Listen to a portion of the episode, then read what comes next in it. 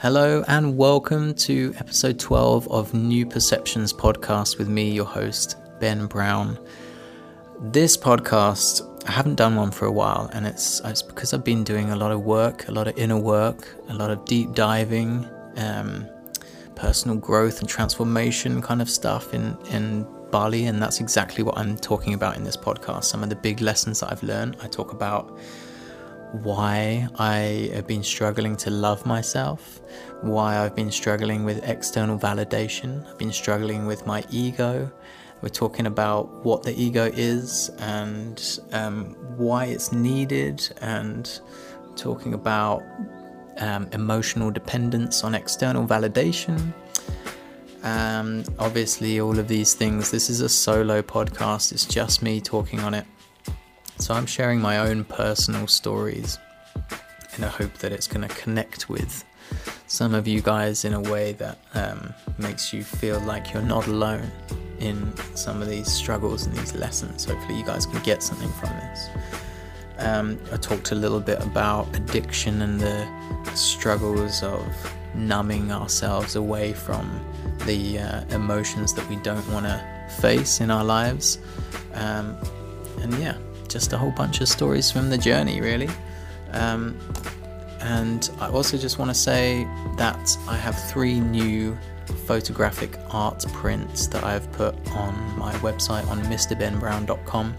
Now, this is absolutely the best way if you feel like supporting me and this podcast and this journey and all the sharing that I'm doing.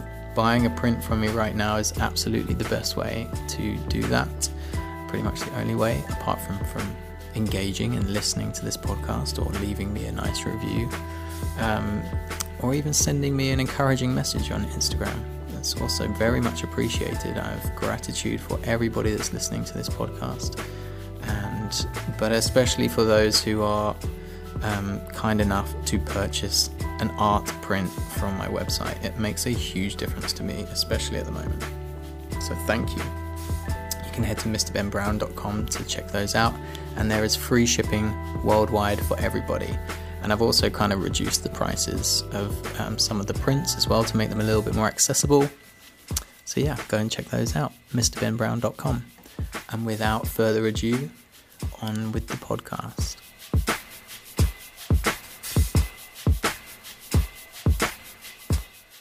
What is up, guys? What's happening? What's going on? Welcome to another episode of New Perceptions.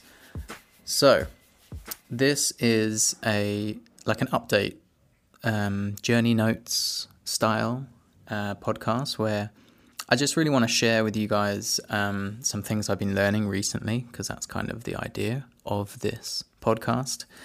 Um, is to keep the communication going between myself and you guys, and uh, whilst whilst I've decided to take a break from YouTube, I mean, I've been taking breaks on and off from YouTube for a while now, but I've really made a choice at the moment to put my mental health first.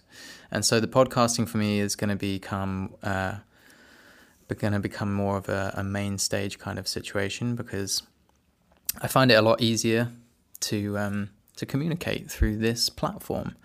Um, uh, so it's going to be podcasting and Instagram and my, my website potentially with blog posts for a little bit until I um, decide whether or not I'm going to even start making YouTube videos again. So thank you for tuning in and thank you for listening to these podcasts. Um, and yeah, thank you for all your support. I'm feeling incredibly grateful at the moment for all the people that are interested in the lessons that I'm learning and the, the path and the journey that I'm on. And I think a lot of people are um, kind of confused about w- what's going on in my life and why I've decided to drop what seemed to be like the perfect existence, the perfect life, and to go and on this whole other journey and take the red pill, as it were, go down the rabbit hole and start to do a lot of inner work. Um, and this inner work that I've been doing now for uh, uh, over a year, like, well, nearly a year and a half, I guess, it's um it's so deep and it's so I'm finding it so satisfying and important and I never I never am looking back thinking, oh, I wish I just accepted exactly who I was at that given time and just carried on making YouTube videos or carried on doing other things that are external to me. I'm very very grateful that I have the opportunity and the freedom to be able to put so much time and effort into this internal work, into this shadow work, and um, this personal development and growth and transformation. Uh, a lot of the things that people are finding particularly triggering because I mean, they, they see that the need and the grow the need for that growth and transformation in themselves, but aren't willing to go there, which is why people find it quite triggering when to to listen to this kind of thing or, or to even have a conversation about it because they they're not doing the work themselves for whatever reasons. Zero judgment, and it's not part of everybody's journey. Definitely, um, it's not everybody's journey. So, if you're listening to this, you're probably thinking, actually, that's probably part of my journey, um, uh, which is why you're here listening to a podcast called New Perceptions, because you understand that we're here to evolve, we're here to um, to understand uh, ourselves better, to know ourselves better. That's why I believe that we come to this planet to have this human experience um, and to uh, raise our conscious vibration and evolve in terms of consciousness and energy. So, welcome to the podcast. If this is your first time listening to this podcast, uh, welcome. Um, I um, I think this is like episode eleven or something. So I'm pretty new to the podcasting scene still, and I'm still finding my feet with it. And definitely, I'm finding that um, I'm avoid I've been avoiding technology recently whilst I've been doing this work on myself and although I've been posting bits and pieces on Instagram every now and then I'm probably spending like a quarter of the amount of time on my phone than I have than I would usually which has been really refreshing. And um, I didn't quite realize how addicted to my devices I was. Um, and also just having awareness around the addiction to devices and addiction to anything really doesn't actually help unless you um, awareness is the first step. But um, it's not it doesn't mean that you're just going to stop using the the device you know and being addicted to that and so I've been keeping an eye a close eye on all of the things that I use to escape myself really um, every time I'm on my phone, I jump back in and my thumbs automatically hit Instagram and then pull down the screen to refresh the thing. I, am like I'm, I'm. It's not me. It's I'm on a. I'm on an autopilot, and that's often the case for any kind of addiction. Is that you you slip into this autopilot where, um, your mind pattern takes over, and it's usually because there's something that you're feeling inside that you don't want to feel, and you don't want to confront, and you don't want to face. Um, certainly for me, I've I've found it. I'm finding it more and more easy, but I still find it quite difficult to just sit still and be with myself and be with my thoughts, um, because I don't. I I still there's aspects of me that I'm struggling to love and if I want to change those aspects, firstly, I've got to like identify them and then not judge myself for them. And then remove those things that I do or the things that I think and the patterns that go on in my mind if they're not serving me and evolve past that. Um, but yeah, it's an ongoing journey. And uh, this uh, podcast is is kind of I'm just to want to go through a few things. I've been in I'm in Bali right now. I'm actually in Ubud in Bali, and I've been here for almost a month. And um, I'm very lucky to be able to come to such an incredible place with the intention of healing and getting to know myself better. And these are all the things that I've been doing here probably things that I'd be able to manage in Cape Town, where I live. Um, I'd probably be able to do them in Cape Town, but Bali is just, and and Ubud, um, where I've been staying most of the time, is uh, feels like very sacred land. It's it's very it's there's a lot of healing that happens in this area. Um, a lot of people come here for this kind this energy, and I guess yeah, I mean I'm very lucky to be able to come out here for such a long period of time. And this particular trip, I've been solo missioning, and because solo missioning for me has become quite uncomfortable because I rely on other people for their love and validation um, often. And it's time that I learn to be on my own and spend time on my own and find happiness on my own. So I've been on the solo mission. It's been really good fun. I've definitely made friends whilst I'm out here, um, doing all sorts of like workshops and activities, um, and which I'll tell you about in a minute.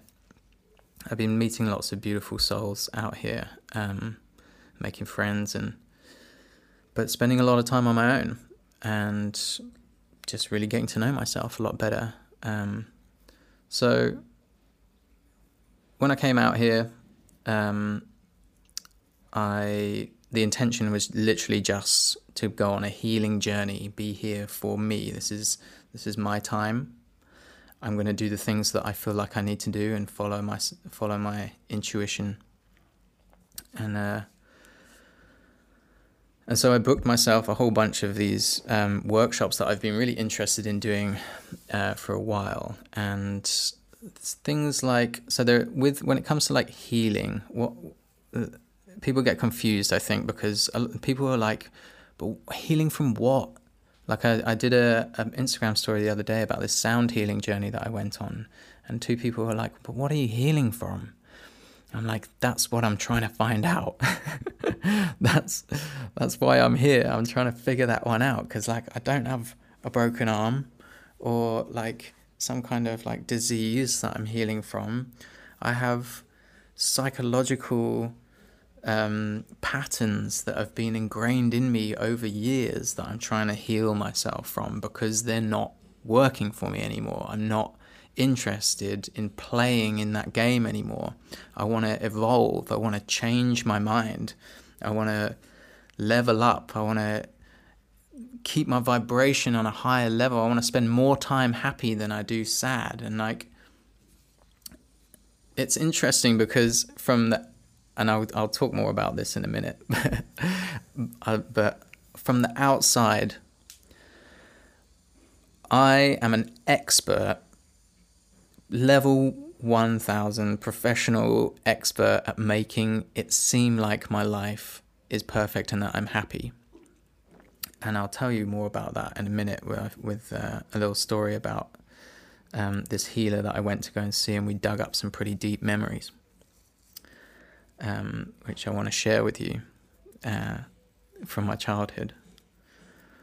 So, I'm really good at making it seem like I'm very happy so that we don't have to go there, so we don't have to talk about anything else, you know, because it, it can be that painful. And I, I had no idea that this was the issue until this trip. I mean, I had some idea that, like, there are some things that happened to me when I was a kid that gave me a survival uh, system that um, meant that I was limited in my range of emotions that I would let myself go there. You know, like I um, yeah, we'll talk about more of this in a, in a little bit. But so I'm in Bali and I'm in Ubud. I'm in this healing very healing, sacred area in the world, and um, Bali and in, is in, in, an island in Indonesia, and I'm sure you're aware. And it, it's right on or in the middle of the Ring of Fire, which is a very um, active volcanic area, and there's lots of like tectonic plate movements here. Um, and since I've been here, I've experienced three earthquakes that have like rumbled me out of my sleep in the night, and I've jumped out of bed like all my spidey senses are switched on. The windows are rattling. I'm like, whoa, it's an earthquake. and I'm like kind of excited, but also kind of hoping that it's not a bad one, so nobody gets hurt or anything. Um, but it's a really like when the ground starts moving like that. There's it's like things things can happen to us as humans, but we're always like, okay, here's the ground. I'm familiar with that. At least that doesn't move. You know, that's my route down to Mother Earth. That's my that's my security. As soon as the ground starts moving, you're like, okay, I your senses just get, get all weird and like the the one thing that you normally rely on that's not going to move and that is going to be secure is actually moving and it's a very strange experience. Um, and I think that um, we'll talk a little bit more about um, chakras and stuff in a minute. I've been learning about energy systems in the body. But your root chakra at the bottom, um, that's like your sense of security. Um, and if that's being shaken a little bit, even by these little earthquakes that you can't feel during the day in this area, it's uh, it can be quite unnerving and it, shakes up all sorts of emotions and um, memories uh, of when you haven't been feeling so secure. Um, and that's great news because that's what I'm here to do. I'm here to like dive in deep into my memories and find those things that have happened and like relive them in my mind and figure out the source of this um, this belief system that I've developed. Like, where did that come from? Um, so yeah, being being in like an earthquakey area is uh, can be quite confronting emotionally. Um, I find, but yeah, when I got here, um, I booked a bunch of um, workshops, and I was doing breath workshops. Um, I was doing.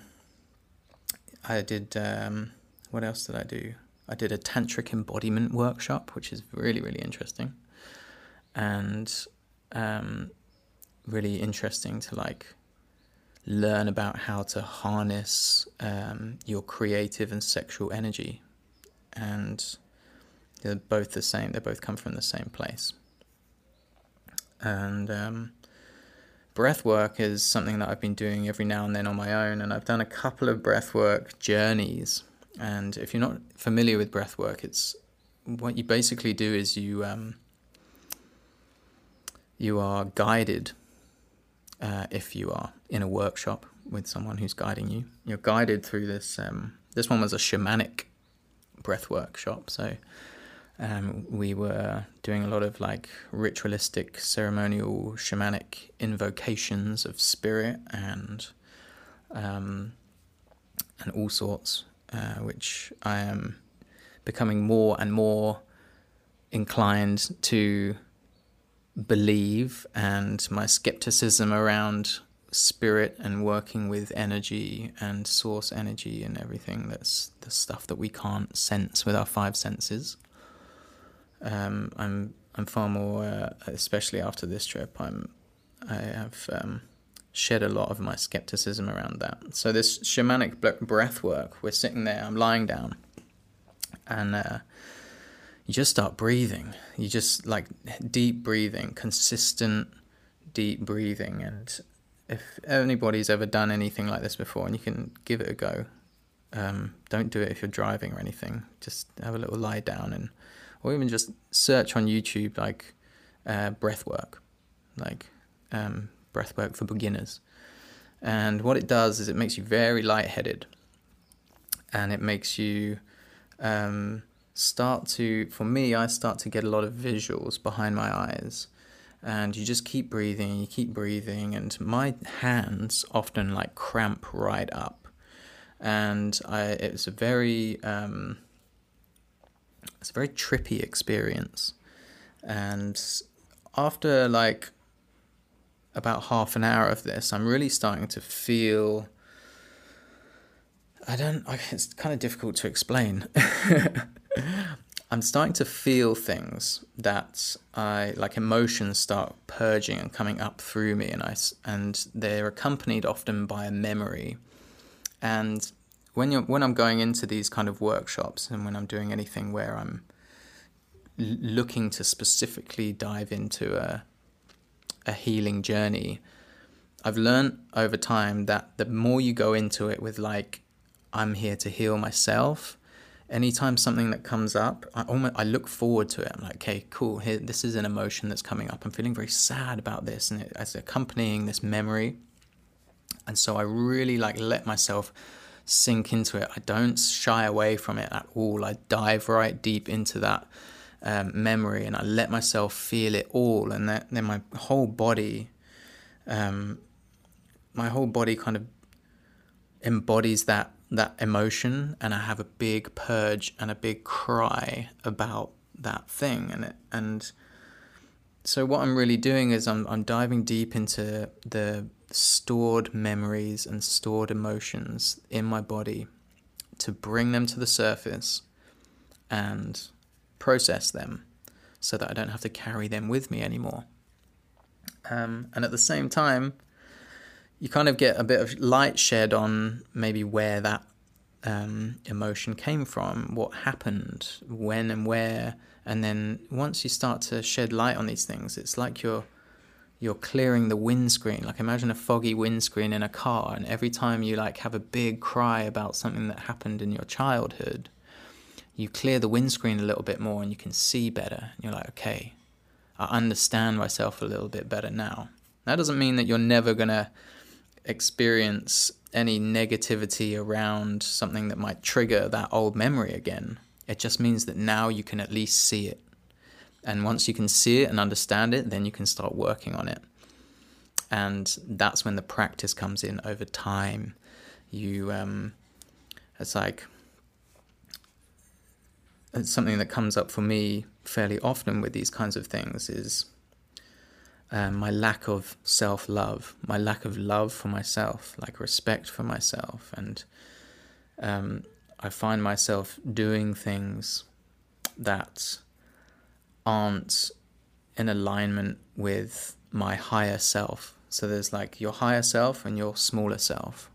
And your smaller self is your ego, really. And the smaller self wants to be seen and wants to like take control.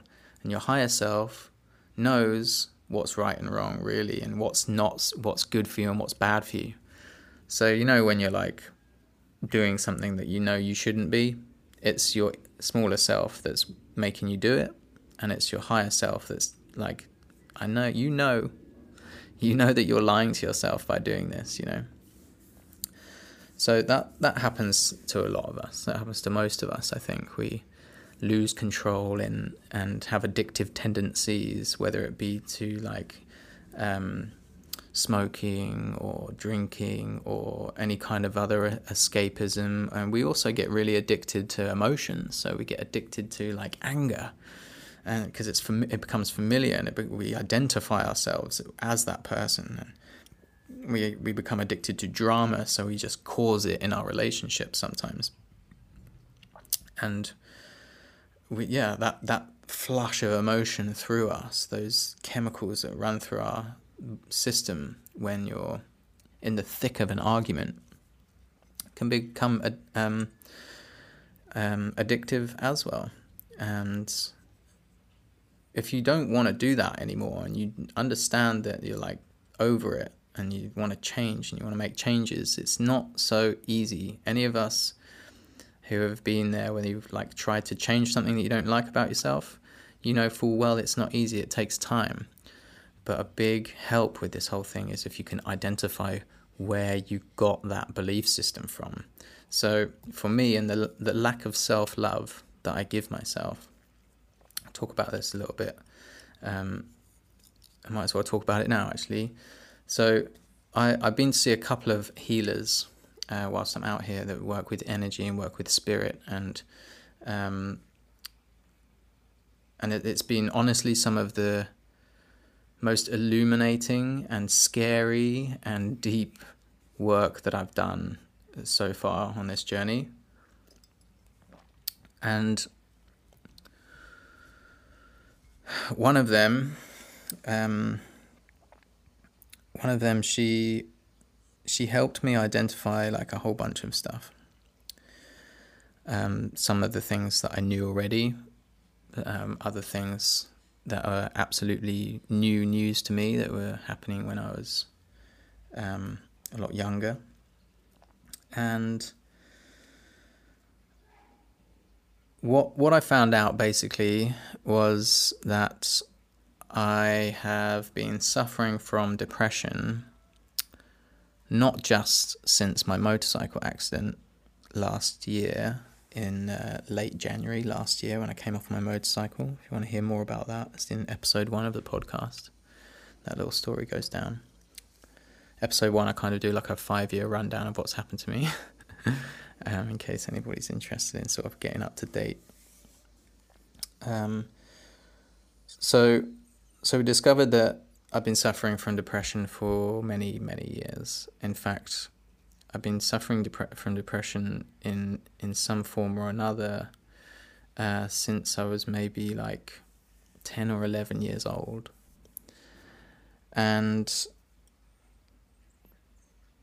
pretty much what that means is if you're not familiar with what depression is, depression is where you kind of go numb and you don't feel you just your emotions like you don't let yourself go there it's kind of like a you're just existing. Um, you're just living, but you're not feeling anything. You know, you can't feel happy. You don't. You you often feel sad because you can't feel happy, and and it's really a horrible situation to find yourself in. And um, for me, something happened when I was younger where I don't know exactly yet what it was, but I was a very emotional kid. I'm a Pisces, a water sign, and if anybody is interested in astrology, I'm Aries moon as well, um, and Aquarius rising. But my Pisces in me is very watery, it's very deep, it's very emotional, and my Aries moon, and your moon is your emotions, is like young fire. So it's pretty confusing for me on most of my most of my life. And I was told at some stage, and I or I learned, I developed a belief system that um, I I shouldn't be vulnerable. I shouldn't cry. Big boys don't cry. Men don't cry you're not behaving like a man, stop being like a boy. These kind of uh, toxic masculinity uh, belief systems that uh, are handed down to us. And something happened around that age where I really, I talk about chakras a little bit, um, where I really just like built walls around my heart.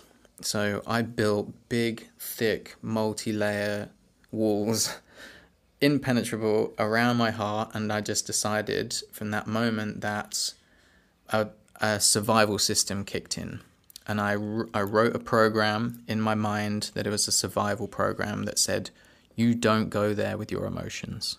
You do not go there because this happens when you go there.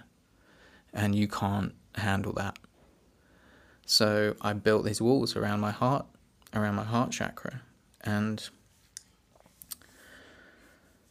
which had quite obvious implications in that I would never let myself feel the full swing of the pendulum in terms of emotions. So not only would I not let myself be really sad, when you can't when you when you don't let yourself go there in terms of sadness, the pendulum can only swing back in the in the way of happiness as far as it goes in the direction of sadness if that makes sense it's equal both sides so you can only experience the amount of happiness equal to the amount of pain really um, i think and so i wasn't feeling happy either and so i kind of sat in this middle ground for most of my life really um, and but this is not something that I knew was going on. This is all subconscious. And growing up was like, I mean, we all know that um, society has this like taboo around depression and around therapy and around emotions. And I very much was in society. Like, I um, never felt the need to talk about emotions. Um, and so at this stage, along with that, I developed a belief system that I was unlovable, that I wasn't worthy of love, that um, my existence alone was not worthy of validation and love. And so, closed down heart, not worthy of love. That's how I went into my teenage years. And then I started with the kayaking. I used to do a lot of kayaking, if you don't know. I was a I was an overachiever with kayaking, um, and what that did was it afforded me a whole bunch of love and recognition from people for when I was good at kayaking, and that came from my family, from my friends, from my from the people at the kayak club um, from all sorts of people. Anybody that I'd meet also that would be like, "Oh, what do you do?" I'm like, "Okay, I'm I'm a kayaker. Like I'm pretty good." They'd be like, "Oh, immediately interested in like who I was." Um, and oh, you say, "Oh, I'm on the British team for a sport." People are like, "Oh, here's a guy that's like do, really doing something. He's like got something for like going on." And I'd f- receive all this love and admiration for these for this um, for my results in kayaking. So that's where I went and I went in on the kayaking. I was world champion a couple of times. I got a bunch of medals. I had a very good career um, in terms of results. And a big drive for me, a big motivation was that I needed those results to validate myself. And when and then I associated my worthiness with my results like the same as everybody else. People were like, I mean, it, it's pretty natural for people to be interested and give love and respect to someone who is doing something admirable. That's standard in society. Like if there's someone who sits at home and reads books, or there's someone who is a world champion at some sport, most people are going to have more respect for the person who's doing something external, like that is impressive and difficult to do. There's this um, strange thing we have where you have to achieve something to gain love. But that's not the case. Like, just your existence in this world, just you being alive, is all that is required for you to be loved. That's all that is required. So, if anybody is not giving you love, or only giving you love when you do something, that is a reflection of them not you. You are enough just by being you. And that's such a beautiful realization that I've had recently because straight after the kayaking, I was like, okay, well, I understand like what it takes to like be someone, you know, like I the amount of work that goes into kayaking, I'll just apply that same work ethic to whatever is next. And then of course YouTube and filmmaking and photography was next for me. And then that the whole like validation thing just got out of hand. And that is a uh, that was a, a serious addiction of mine because all this time my belief system is telling me you're not lovable. And then every time i do something that people love i'm like oh yeah but at least like if i do something cool lots of people love me and it makes me feel good you know it makes me feel good to be seen. Um, so that's what I did. I just smashed the YouTube thing, and uh, it just snowballed out of control in terms of validation and love from people that I've never even met. And I was like, okay, well, this is brilliant. This is making me feel great. This I'm going to identify myself with this definitely. I am a YouTuber. I am a world champion kayaker. I am this. I am that. That is external to myself, and that's the ego and the ego wants to be identified it wants to be like gassed up polished and like shown to the world you know Um, I am a, a unique individual, and you can tell that I'm unique and individual because of the things that I do. And then when you are overly identifying with that, that's when you can trip up on your ego. And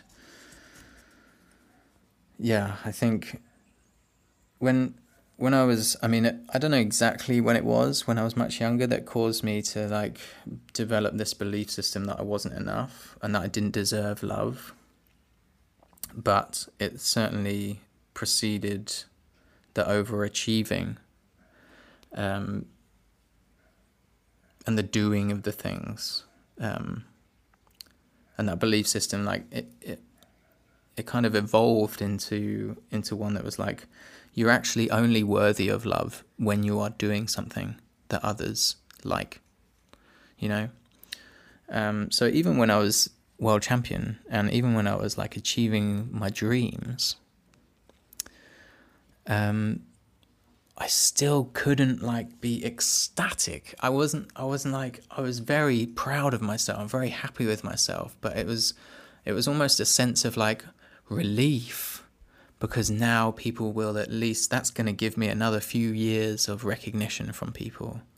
It wasn't like ecstasy of of loving myself for my achievements. It was it was a relief. It was a relief.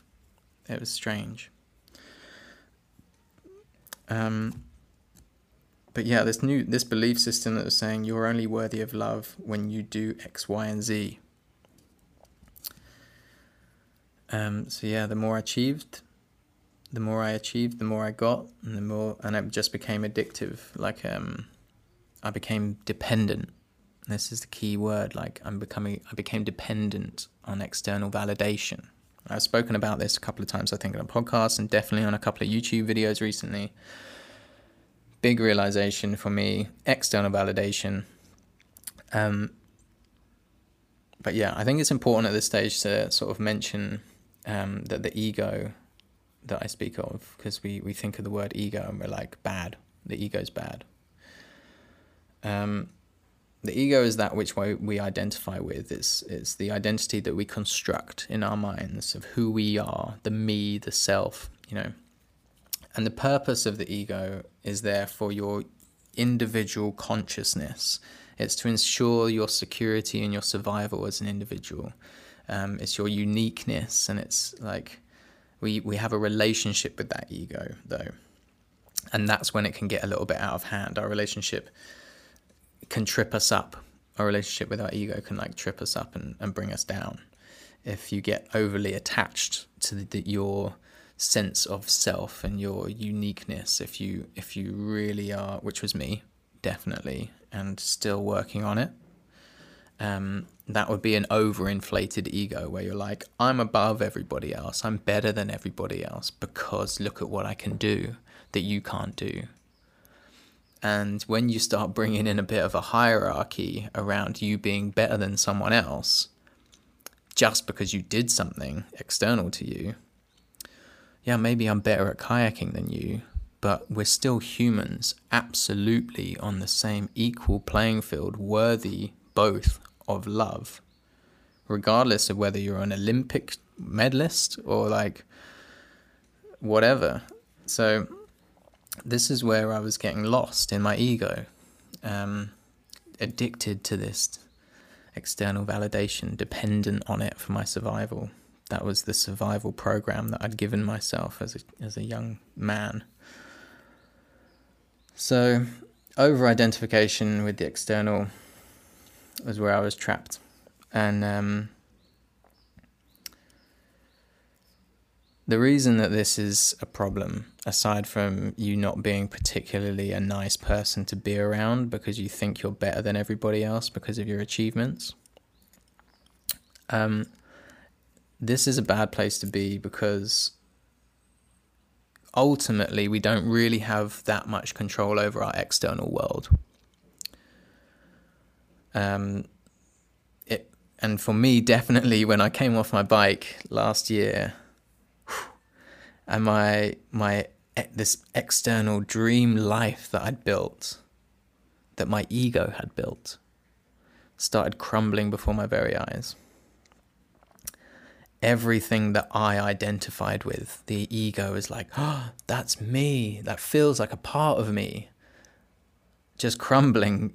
And Uh, that was what I was dependent on my happiness f- through, you know? Like I, I built this built this dream life. And then it all fell apart when I realized that, whoa. I mean, I say it, it all fell apart. Like I, I started to really dislike the idea even of making YouTube videos. Interacting with my audience was becoming really difficult, difficult because they only loved me when I made videos, most of them. And I was like, why can't you just love me for being a human just like you. Like, why do I have to do something? Why is there con- terms and conditions around this exchange of um, human interaction, you know? Like, and I still get it. I still get people message me or leave me a comment just saying, I miss the old you, you know, like you used to do this, you used to do that. And I'm like, bro, I'm lit because it's only bros, I promise you. It's never, it's never women these dudes are like they are dependent on what I'm doing for their happiness. So we're both in the same boat, really. I'm just like, dude, like, can't you just love me for being a human the same way that I love you for being a human? But guess what? The reason I was receiving a lot of this, um, almost like karma was coming and hitting me in my inbox and in the comments, I wasn't trying not to take any of this personally from these young men who were scared of the changes that I was making in my life. Um, I see it as karma, as just saying like people reminding me of how much time I've spent living in my ego, and um, that's something that I still am working through. And looking back at that whole journey with love non judgment at my unconscious, relatively unconscious actions. I was running on a belief system. I was running on like programming that I developed when I was much, much younger without even any idea that I was doing it. And look back on that chapter and be like, wow, what an incredible learning.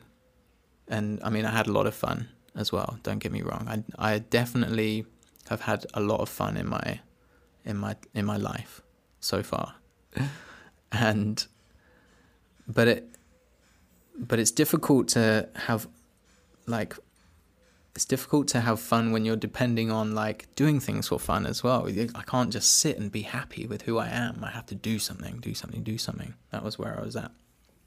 Anyway, karma. All these men reminding me that like you've actually taught us that you only deserve recognition when you're doing something or achieving something. So don't be surprised when we send you comments and messages and even emails saying, like, we don't love you anymore. You better start making some videos again. So it was all big, big lessons being learned. Um, so the main thing that I've been kind of getting from a lot of this and I, am of course i'm looking for the root cause. I'm looking for like why where does this all come from? So i can like understand it and sort of reprogram myself away from this belief system that's not serving me. Um, I find my I found myself, of course, like feeling very depressed after my motorcycle accident as this this egoic dream life crumbled around me and I realized that it doesn't matter what I have or what I do I'm not I, I need I'm still not happy. Um it's a really dark place that I went to and and I was it was very confusing for me. It's taken me a long time to figure this one out. Um a lot of work, a lot of shadow work where I'm like digging into the parts of myself that I really don't like because I'm I'm done I'm done with like these programs in my mind that aren't serving me anymore. I want to be happy. So that's been my mission, like happiness. And so I realized that when when all was seemingly lost, I the the depression and the panic attacks and the this dark this sort of uh, dark night of the soul, as some people call it, was me realizing that I really didn't love myself at all. I didn't even like myself. I was identifying and so dependent, like in my, I was sitting in my ego, which was identification with those things that I did. As soon as I stopped doing them, I really couldn't sit with myself. I didn't like myself at all. I've been spending years lying to myself about how happy I was or how happy I wasn't and what I liked doing and who I wanted to be and I didn't like that person I'd become at all. And all my life I've been relying on I've been relying on others for being for feeling worthy of love. Never knowing that this tactic, this belief system was then leaving my happiness and my feelings and my emotions in the hands of others.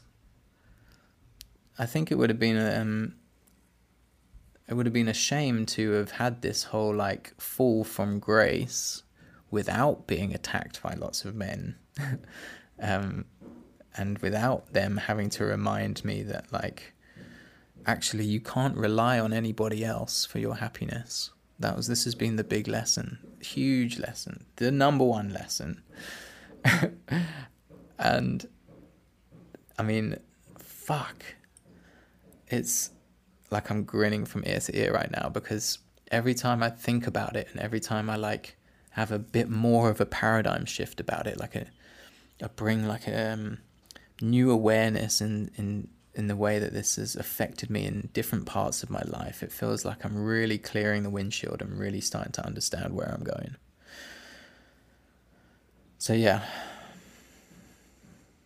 not feeling worthy of love has been my has been my belief system. Never knowing, you know, like that I can't depend on external validation. This is not a healthy thing to do. It's in the when you when your emotions are in the hands of other people, you got to check yourself. And as soon as I stopped like winning my races, making my videos, um, taking great photos, I was left feeling very unhappy and without the external validation, without even the validation for myself, and I start being really harsh on myself. That's another thing that I've been learning. I get I get very hard on myself because I know that if I stop making videos and if I stop doing video, um, f- taking photos and or winning races or doing all these achievements, that then people aren't going to love me, and then I'm going to have to try and love myself, and that's not a thing that is possible. Now, a journey that I've been on lately um, is one of inner work, shadow work, like I was saying before. It's like looking at the parts of myself that I previously had covered up with achievements and medals and subscribers and all this like egoic external um, happiness that seems like happiness. So I could like I could drown drown it all out. I could drown out this um, these parts of myself that I really didn't like with things. So now, of course, the next question is why the fuck don't I love myself? And that's what I'm here trying to figure out. Like, why don't I love myself? And this is some deep diving that I've been doing. And it's a whole mixture of things. It's such a broad question. I mean, there are many reasons, um, it seems, that I've, I've sort of collected over the years, reasons to not love myself. Um, and even some of them come from past life experiences as well, which is might be a little bit out there to hear for some of you. But I am now a firm believer in uh, reincarnation. I believe that we, our souls, come down to planet Earth, and we're here for a mission. We're here for a purpose, and we choose a journey. We choose our parents. We choose everything that happens to us in the hope that this time around, the trials and tribulations that we experience are going to teach us something that's going to bump us in the right direction and help us discover why we're here, and then we can get on with our purpose here. We're here to experience being humans. We're here to um, to learn what it's like to be a human, and that takes many rounds, many many rounds. So, um, I I think I I I have memories that come back during some of these breathwork sessions of being on um, battlefields and killing lots of people. And that's really scary because I am not the person that wants to kill anyone, you know, like uh, that couldn't be further from who I am. But if my soul is like, that's such an intense trauma. War is such an intense trauma. Killing someone is so in such an intense memory that your it will carry over into your next life. Certainly in terms of karma. Um, and that's something that keeps popping up, and the shame, and the anger, and the um, yeah, it's just a very dark memory um, that I've been exposing, or this work has been exposing. Um, and I also think that in my very previous life to this one, like the one that I that I just experienced before I came into the world as Benjamin Brown, um, I believe was a very unconscious life, and I believe I hurt a lot of people, and I think that I never found happiness, and I I was had a, a material abundance beyond belief, but was never, never loved myself. Always had self-loathing. Um, so yeah, here we are in this incarnation, and um, I feel like finally I'm at a stage where I've kind of um, had a, an awakening where I my, I'm much much closer to aligning with my soul's purpose right now. Um, I'm not living in my ego as much anymore. I'm at least like aware of this and aware of the um, the beauty of existence, the joy of just existing without having to do something or achieve something or own something it all comes from within. And I'm sure you've heard that before, and I'm going to tell you it again. But everything you need comes from within you, and that's that's the key to getting past. Certainly for me, this belief system of being unworthy of love. If I can find all the love that I need within me, then I'm not relying on anything externally or anyone else externally. So, um, yeah, why why don't I love myself? Um, it's easy. It's not easy. No, it is easy comparatively. Also, the ego loves to identify with things as being hard. You know, oh, that was really hard for me. Like want to claim that as being hard. Comparatively, my life has been easy. And but some of the work that I've been doing recently to dive into memories from this life that's relatively easy work to do. You can you can unearth things that have happened to you in your childhood that cause these belief systems to be sort of programmed into your conditioned mind um, and then change them. You can do that. Any of us can do that. I'm doing it currently. Many, many, many people around the world at the moment are doing that. I'm sure this isn't news to you that people are waking up and taking back control of their um, conditioning of their minds, you know. And this is where like meditation comes in for me, big time. People asking me like, why do you meditate? Like, how do you meditate? What do you mean? What's the goal? What's the objective? Well, the goal and the objective is to take back control of your mind, of your conditioning, and become the observer. You know, so I, I still get it, but certainly nowhere near as much as I used to. But my mind sometimes spirals out of control, and all these strange thoughts start coming in where they're not my thoughts. also really important to remember you are not your thoughts. You are not your conditioned mind. You are a beautiful soul here for a reason.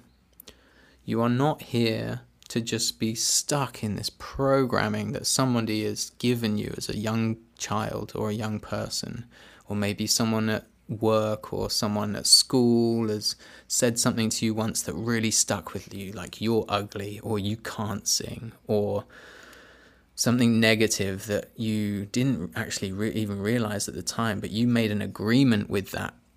You made a contract with that that those words and they've stuck in your mind and every time you go to sing or every time you look in the mirror you're reminded of somebody else's opinion which came from a place of pain in them and isn't true so meditation is a really great way to start practicing the control of the mind.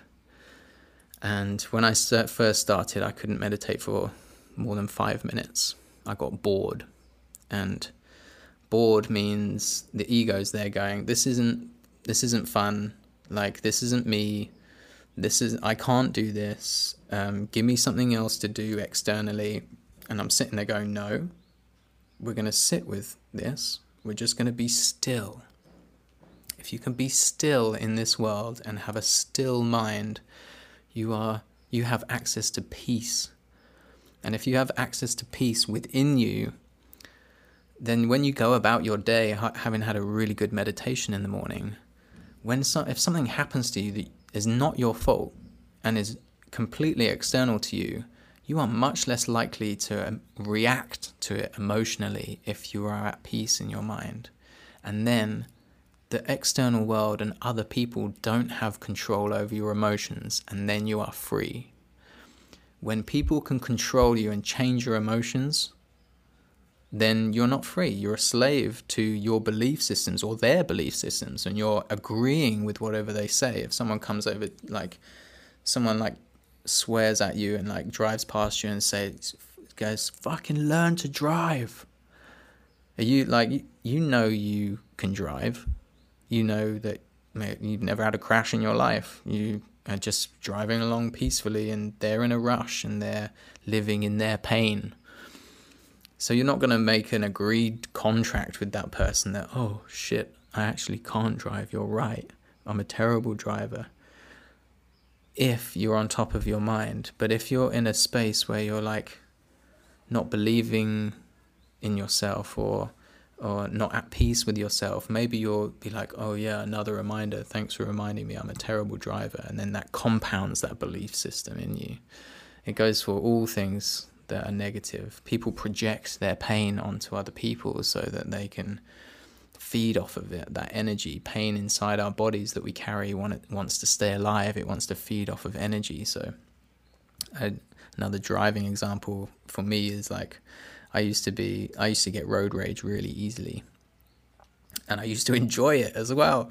It used to become a competition for me. I used to like it was really a strange thing and I feel myself like full of adrenaline and like ah, oh, but kind of enjoying it because it's like competitive and gnarly. And it was it's like not serving me at all. What a waste of energy someone would cut me up or do something like or tailgate me as I'm already driving over the speed limit. I see them in my rearview mirror. So I'd like tap on the brakes and then my brake lights would flash up, of course, and then they'd slam their brakes on, making them super angry. And I'd be like, "Yeah, get off my back, asshole!" and and then they'd come overtake me, and I'd be ready for them, waiting for them.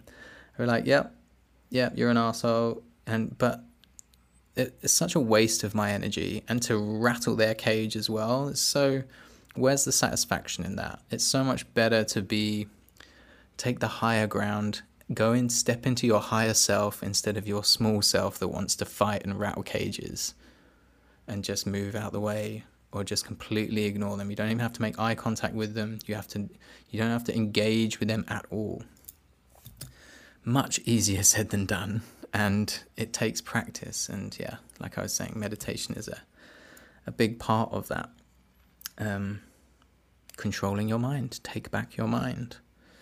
We live in a we live in a society that also doesn't want you to have control or freedom of your own thoughts and your own emotions. There's we're trying to there's things that are being sold to us the whole time. And the best way to sell something to someone is to tap into their emotional needs.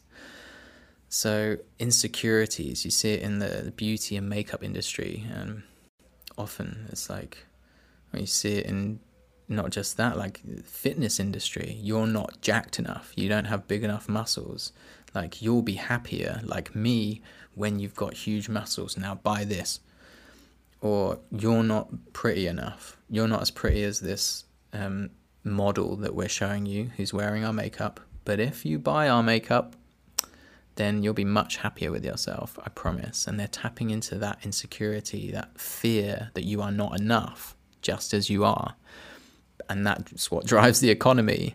It's why it's why we always want the next car because our our identi- our ego wants to identify with being successful, whatever that is sold to us as. So once you start meditating, you start finding that you can bring peace to yourself. Then you start living your days slightly differently. And you're like, wow, I start to see things a little bit more for what they really are. And when you become the observer of your thoughts, you also can become the observer of other things around you. So when someone who is angry comes near you, you just avoid them. You don't get caught up in it and you don't waste your energy with them and you bless that person. You say, I love you maybe not out loud, might wind them up even more. But I see people all the time who are having a bad day, and I just send them a little, in my mind, I'm like, bless you. I hope you have a better day.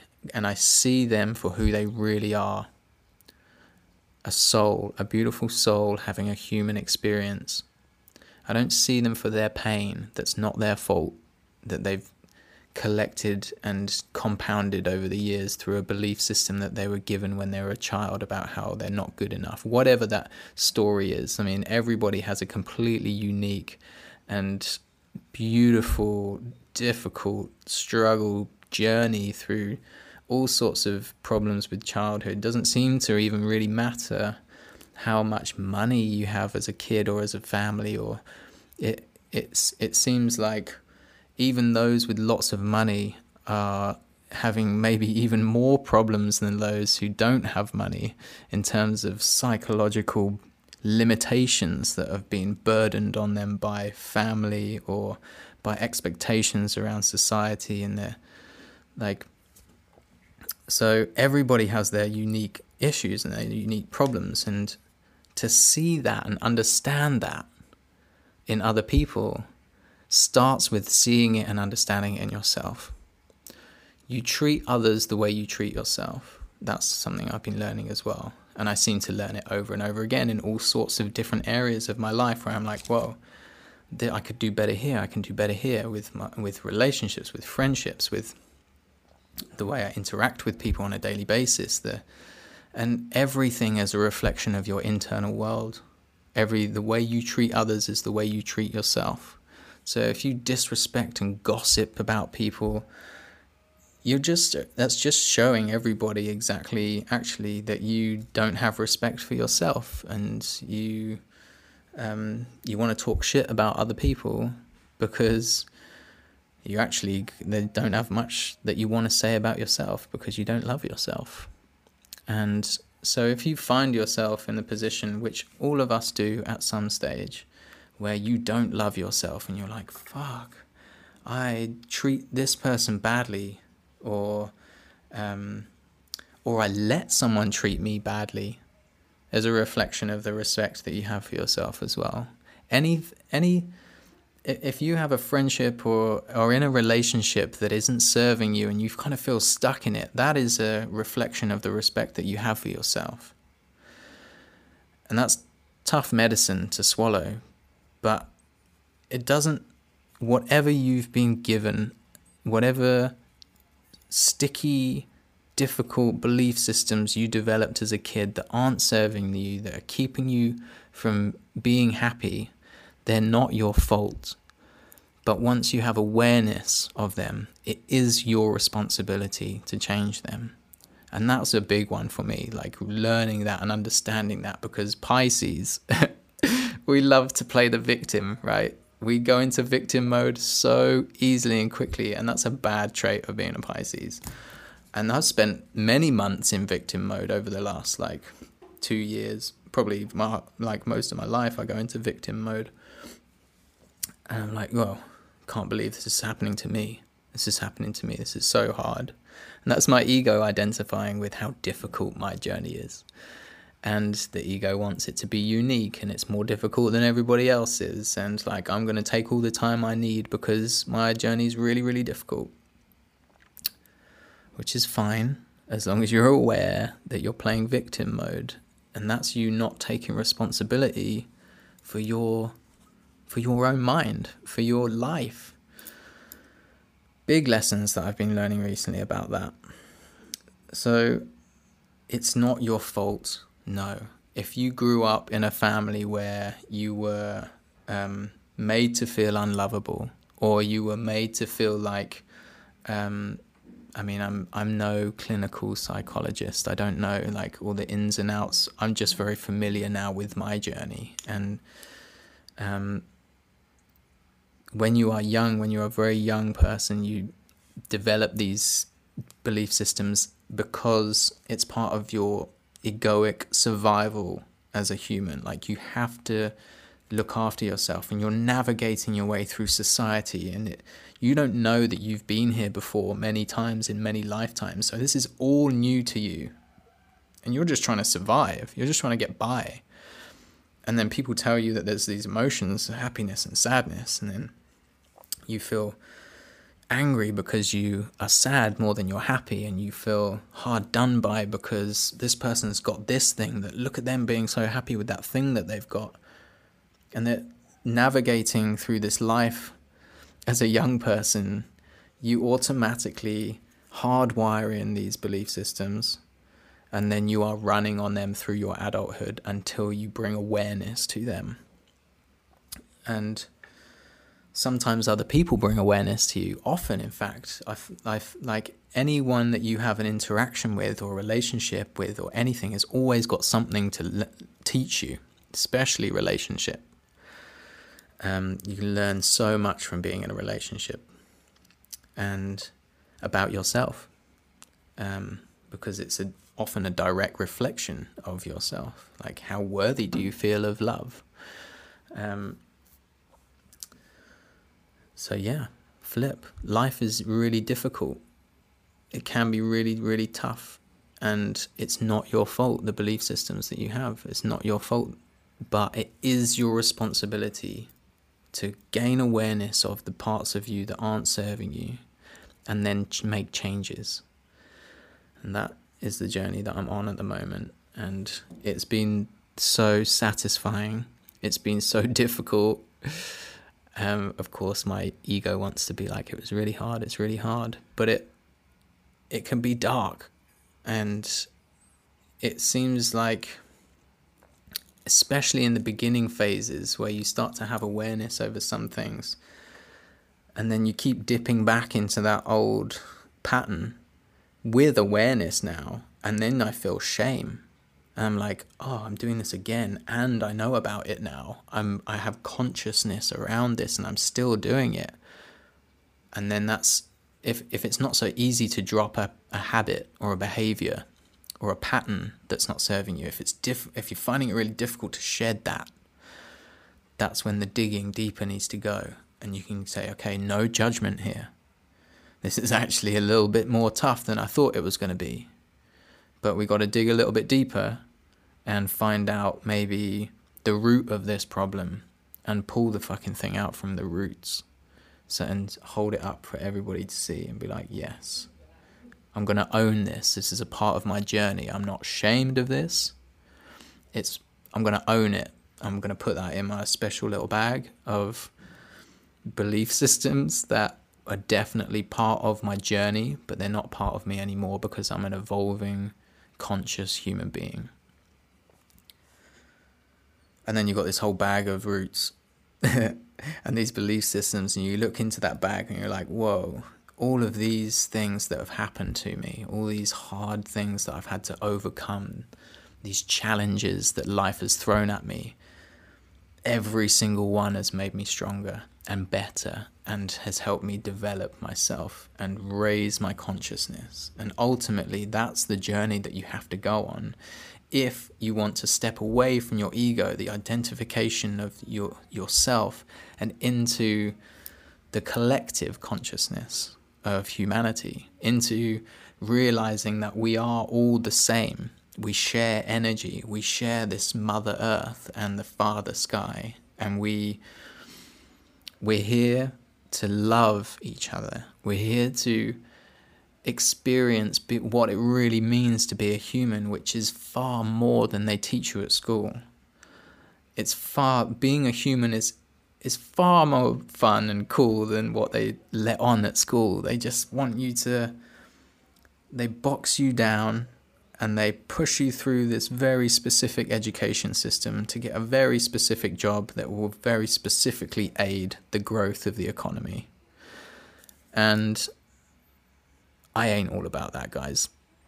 Honestly, like, definitely it's difficult to solve this issue of like trying to keep us all alive on the same planet.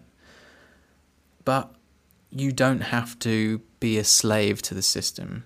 You don't have to be a slave to your own mind because that system is built and designed to keep you thinking that you are not worthy of being free, you are not worthy of love, you are not worthy of loving yourself. All these false things that have been handed down through generations and generations and generations. And you just participate in it. And most of us find it incredibly dissatisfying to the point where, I mean, I, I never wanted to. I mean, I've worked nine to fives, multiple nine to five jobs, and I've found a lot of joy in doing that because I've known it's not forever. And I also learn from one of the lessons from my kayaking days is like accepting acceptance of what you have to do to get somewhere to move on with something so i've been a pizza delivery boy i've worked in wine shops i've worked in cafes i've done I've worked in, in the trade industry as a sign writer. I've done all sorts of stuff, and I've found joy in every single one of them because I know it's the stepping stone that has been necessary to my freedom. I haven't, I don't know what that looks like in the future. I didn't know that I was going to be doing YouTube. Didn't know that I was going to be doing Instagram. And that chapter is like, these are tools that I've used to gain freedom for myself on this journey. And I didn't even know why I was really doing it at the time. I just refused to be like everybody else. Maybe it's because I've got Aquarius rising. um, but I know I'm here to like shake things up a little bit. I'm not here to just like sit sit in an office and earn a salary and buy a house, buy a car, get married, have kids, and then not really discover who I am or what it really means to be a human. I'm not participating in that anymore. Or I never really have done. But I encourage you to do the same. I encourage you to like consider what it really means to be here. Why are you here? Why are you on this planet right now? Yo, we're getting pretty deep on this podcast, guys. I'm just kind of going with the flow on this one and not really thinking too much about what I'm saying, but I'm just kind of let it go. But I think, fuck it, why not? Let's get deep like this is this podcast is called New Perceptions, and that means like bringing a new angle onto something and bringing like a new way of looking at things, and and that's what you need to do to evolve. And the evolution of consciousness is something that I'm going to be digging more and more deep into. And my plan is to go on a bit of a podcast tour once I can afford it. um, I want to go. I want to. I want to tour, and I want to get interesting people on this podcast to have interesting, deep conversations with about consciousness, about um, being a human, about all of these things that I've been discovering that make being human so beautiful and rich, such a rich experience being down here.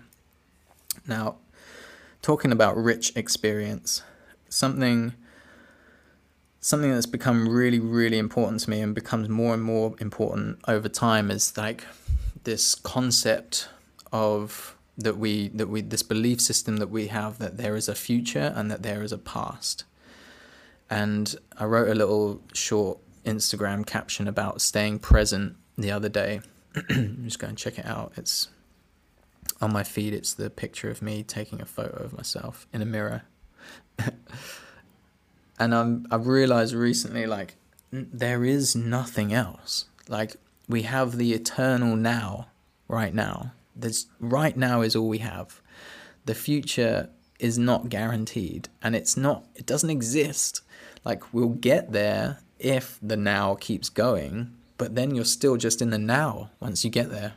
so it's kind of a strange one to like get your head around, but and the past equally doesn't exist. We have memories of what has happened, so we know that like we are moving through time. We are like we we live a cyclical existence. The sun goes up and come goes down and comes up and goes down, and the moon goes round and round and round, and we're like orbiting the sun at the same time. There's so many cycles that are happening that are constantly going and moving. We know that we're not stuck in one place. There is motion in our existence, but really, the future and the past don't exist. It's just the eternal now. And that, I've discovered, is where living really takes place. That's where life really unfolds. Um, and we learn to distract ourselves, right? We learn to avoid the pain of existing as a human because it can be very painful existing. Um, that's just the human condition. It's like we all have it. It it's not an easy ride, um, and that's the beauty of it. But remember also when you're thinking, "Fuck, this isn't an easy ride," your soul chose this journey. You chose this. You just don't remember that yet. As soon as you realize that you chose this journey, you chose all these tests, all these trials to gain strength from them, then it's much easier to take responsibility for yourself and for your actions because you're like, oh shit, this has been me the whole time. Yeah, maybe like some of the things, like a lot of the things when I was much younger, before I was conscious and had awareness, weren't my fault, but now they're my responsibility because my consciousness is raising I have awareness over all this, and I chose this. My soul chose this path. It's a big paradigm shift. So, talking about distracting ourselves from the pain of existence, I'm very good at this, obviously. Like, my pain from when I was a kid and being told to not be vulnerable. I'm a Pisces. My essence is emotions. I am watery as fuck. I cry at Disney movies. Like, I'm that guy. And that is what I'm here to experience. That's a huge part of my human experience. Like, what would we be if we didn't have emotions? Motherfucking robots. So, let me be in my emotions. That was to be told that that wasn't part of me when it was really my very essence of me is painful.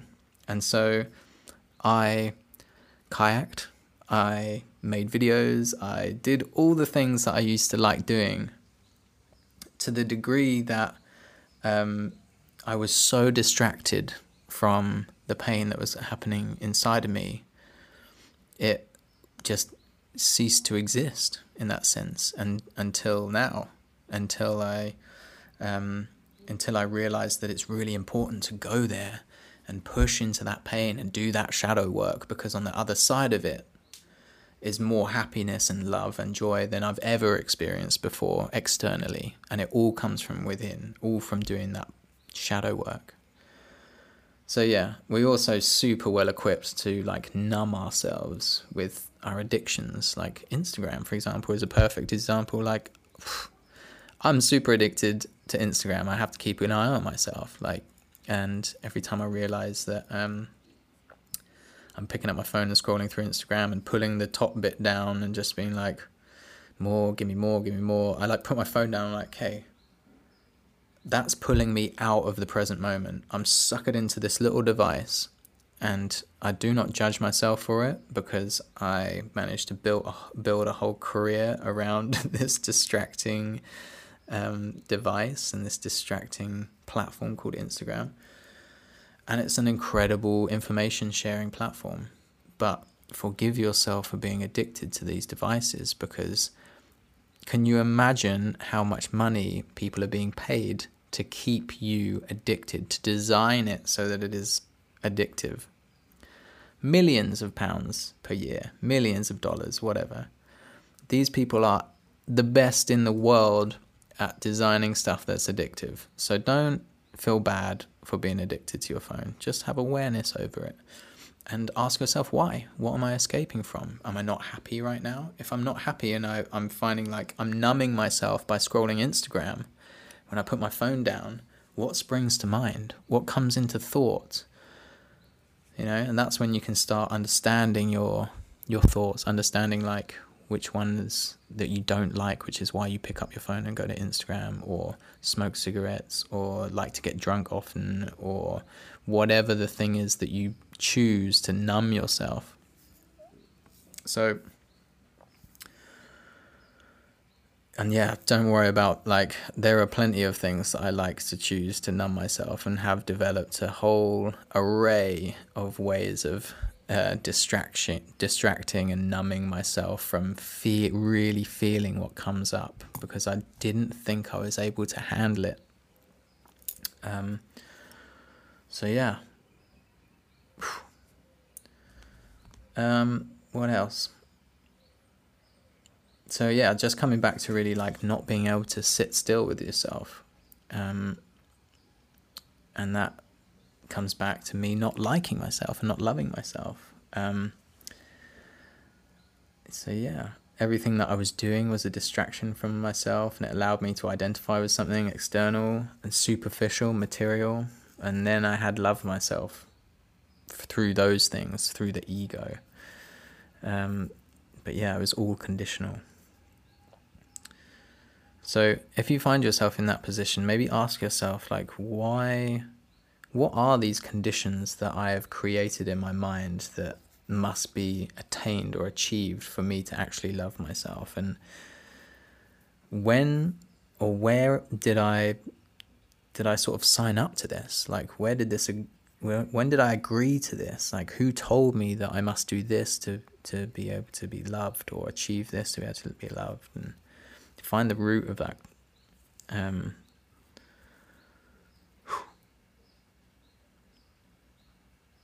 So, I guess this is probably towards the end of the podcast because I've been rambling on a little bit, and I've I've got more things that I want to share about what I've learned from Bali, but I I don't know if I'm going to go into too much more detail now because I've been chatting for a while. Um, but I'm going back to Cape Town in five days, and when I get back to Cape Town, I'm going to be there for at least a month and um, I've got something really cool that we're launching in Cape Town. And I guess I do actually want to just touch on one other big thing that I've learned whilst I've been out here, and it's that nature, being in nature, and this is something that I've said before, but I've really, this is like really, my experiences on this trip have really compounded this for me that being in nature is a healing experience getting out of the city and into a quiet hillside, into the woods, into a field, get taking your shoes off and sinking your feet into the grass or into the sand on a beach if you're lucky enough to live by the ocean like me. I cannot wait to get back to Cape Town and just get into those mountains. I they're right there. I should, like should be going. I mean, I spend a lot of time in nature already in Cape Town, but being in nature and being present and being truly grateful for the planet, for Mother Earth, and the healing properties of being held by the planet is something that I really want to explore um, more, basically. Um, so yeah, that's that's another thing that I've been learning, and yeah, I also just want to say that if you're if you feel like you something is like something might might have happened to you recently that has made you kind of wake up and had a bit of a spiritual emergency and you find yourself listening to this podcast being like I I can relate to a lot of what you're saying but um, I don't really know where to begin. I don't know where to start. I uh, this is all new to me. I've I've kind of the veil of this um, the veil of the bullshit of society is becoming very thin, and I'm starting to have much more awareness over what's real and what's not.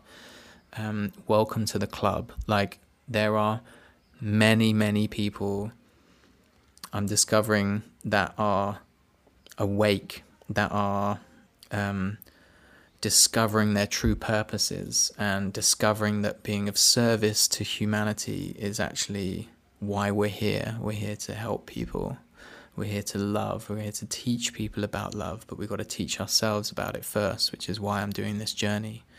And you you are not alone. Like there you might feel very alone because suddenly like the way you behave is changing because you're becoming more familiar with yourself and more familiar with your ego and choosing to live less in your ego and that might be very confronting for people around you, friends, family, who suddenly feel like, oh, you've changed. Like, what's what's going on? Like, uh, we shared this dream, and now you're changing it. You're you're being a different person. That's perfectly natural. It's so normal, and certainly for me, over the last like year and a half or so, um, it's been not super difficult with my family, but I feel like it's probably been more difficult for them than it has for me to um, see the way I've been changing and evolving. And um, but some I've lost contact with a bunch of friends. There are a bunch of people I'm sure out there who, who are like, "Yo, he really went off the rails. That guy, like, what's what's going on with him?" That's fine. It's so natural for um, friendships and friendship groups and even relationships to become part of a previous chapter. It's very natural. It's not always easy to come to terms with that. Um, but you will find when you are putting work into yourself and doing the work to raise your frequency and stay out of that lower frequency bullshit of like getting really drunk or um, doing all these things that you know aren't serving your higher purpose, even if you don't know what your higher purpose is yet. You know what feels good and what feel, doesn't feel good. Listening to your intuition is something that's like I've been working on now for a, for a while, and it takes practice. So as you find yourself spending more of your days on a higher frequency, feeling good, feeling at peace with yourself, doing your work, doing the inner work that you need to do, your frequency, you attract the same frequencies. So when you're living in fear, you will attract other people who live in fear.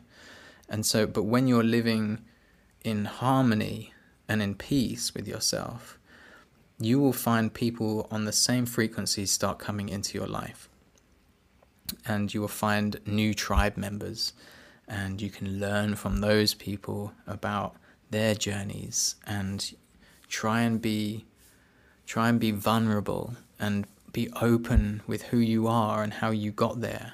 As soon as you start telling people for me like as soon as i start someone asks me well people ask me most days if i meet new people in ubud here in bali. They're like so how did you how did you find yourself here? Um, for such a long period of time doing breath workshops and I'll go straight in and just say, well, I came off a motorcycle and I had a spiritual emergency. I needed to know that there was more to life than being unhappy in a materialistic world. And I've been on a wild, wild journey ever since. And then they're usually like, fuck yeah, dude. Like similar, for, very similar for me. And then we'll like spend three hours eating a Instagrammable smoothie bowl sharing vulnerable stories and you learn from other people and you make such a deep connection through being vulnerable with people. And if someone can't handle that, they probably won't even be asking you in the first place. And then it's not worth telling them. if they can't if they don't want to really really hear that um, it becomes much easier to identify with who is on the same level of frequency as you and, and who isn't. And you don't judge people for um, playing in the lower frequencies because it's their often their pain that's keeping them there, their programming that's keeping them there, just the same as you and me. And and it's really important to reserve judgment from those people because you are with your higher frequency you are bringing truth everywhere you go so when you see someone and you see their soul and not just their pain you are literally bringing truth to that person which is helping them in some way or another they don't even know it they don't need to know it and you don't need to see the results either just know that that's how love works. You have an abundance of love within you. It's unlimited. You just have to crack it open and like explore it for yourself and nurture it, you know. And that's that's a good place to be when that's the only place to be really for like getting into friendships and relationships with people is when your when your cup is full and you need to maintain a full cup and bring that to a relationship. Otherwise, there will be dependence. Um, but yeah, I'm going to stop talking now. And uh, thank you so much for listening to this podcast. Um, it's felt really, it's felt really good to just step into a little bit of a flow state with it and just talk for the sake of talking and share some stories and some lessons. And I hope that you've got something from this. If you did, um, feel free to send me a little message on Instagram. Um, I've been really, really appreciating the messages that I've been receiving of encouragement uh, from like minded humans out there. Um, just it's so nice to have a reminder that we're not alone on this journey and we are here to support each other and love each other. And I have so much, so much unconditional love for you.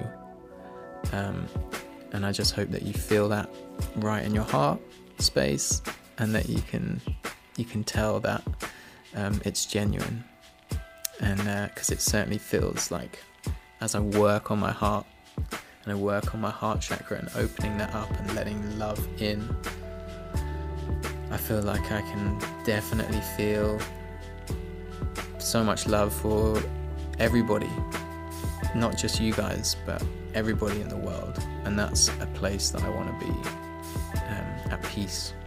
Like I said in the intro to this uh, podcast, um, I've got some new prints, photographic art prints that I'm selling on my website, mrbenbrown.com.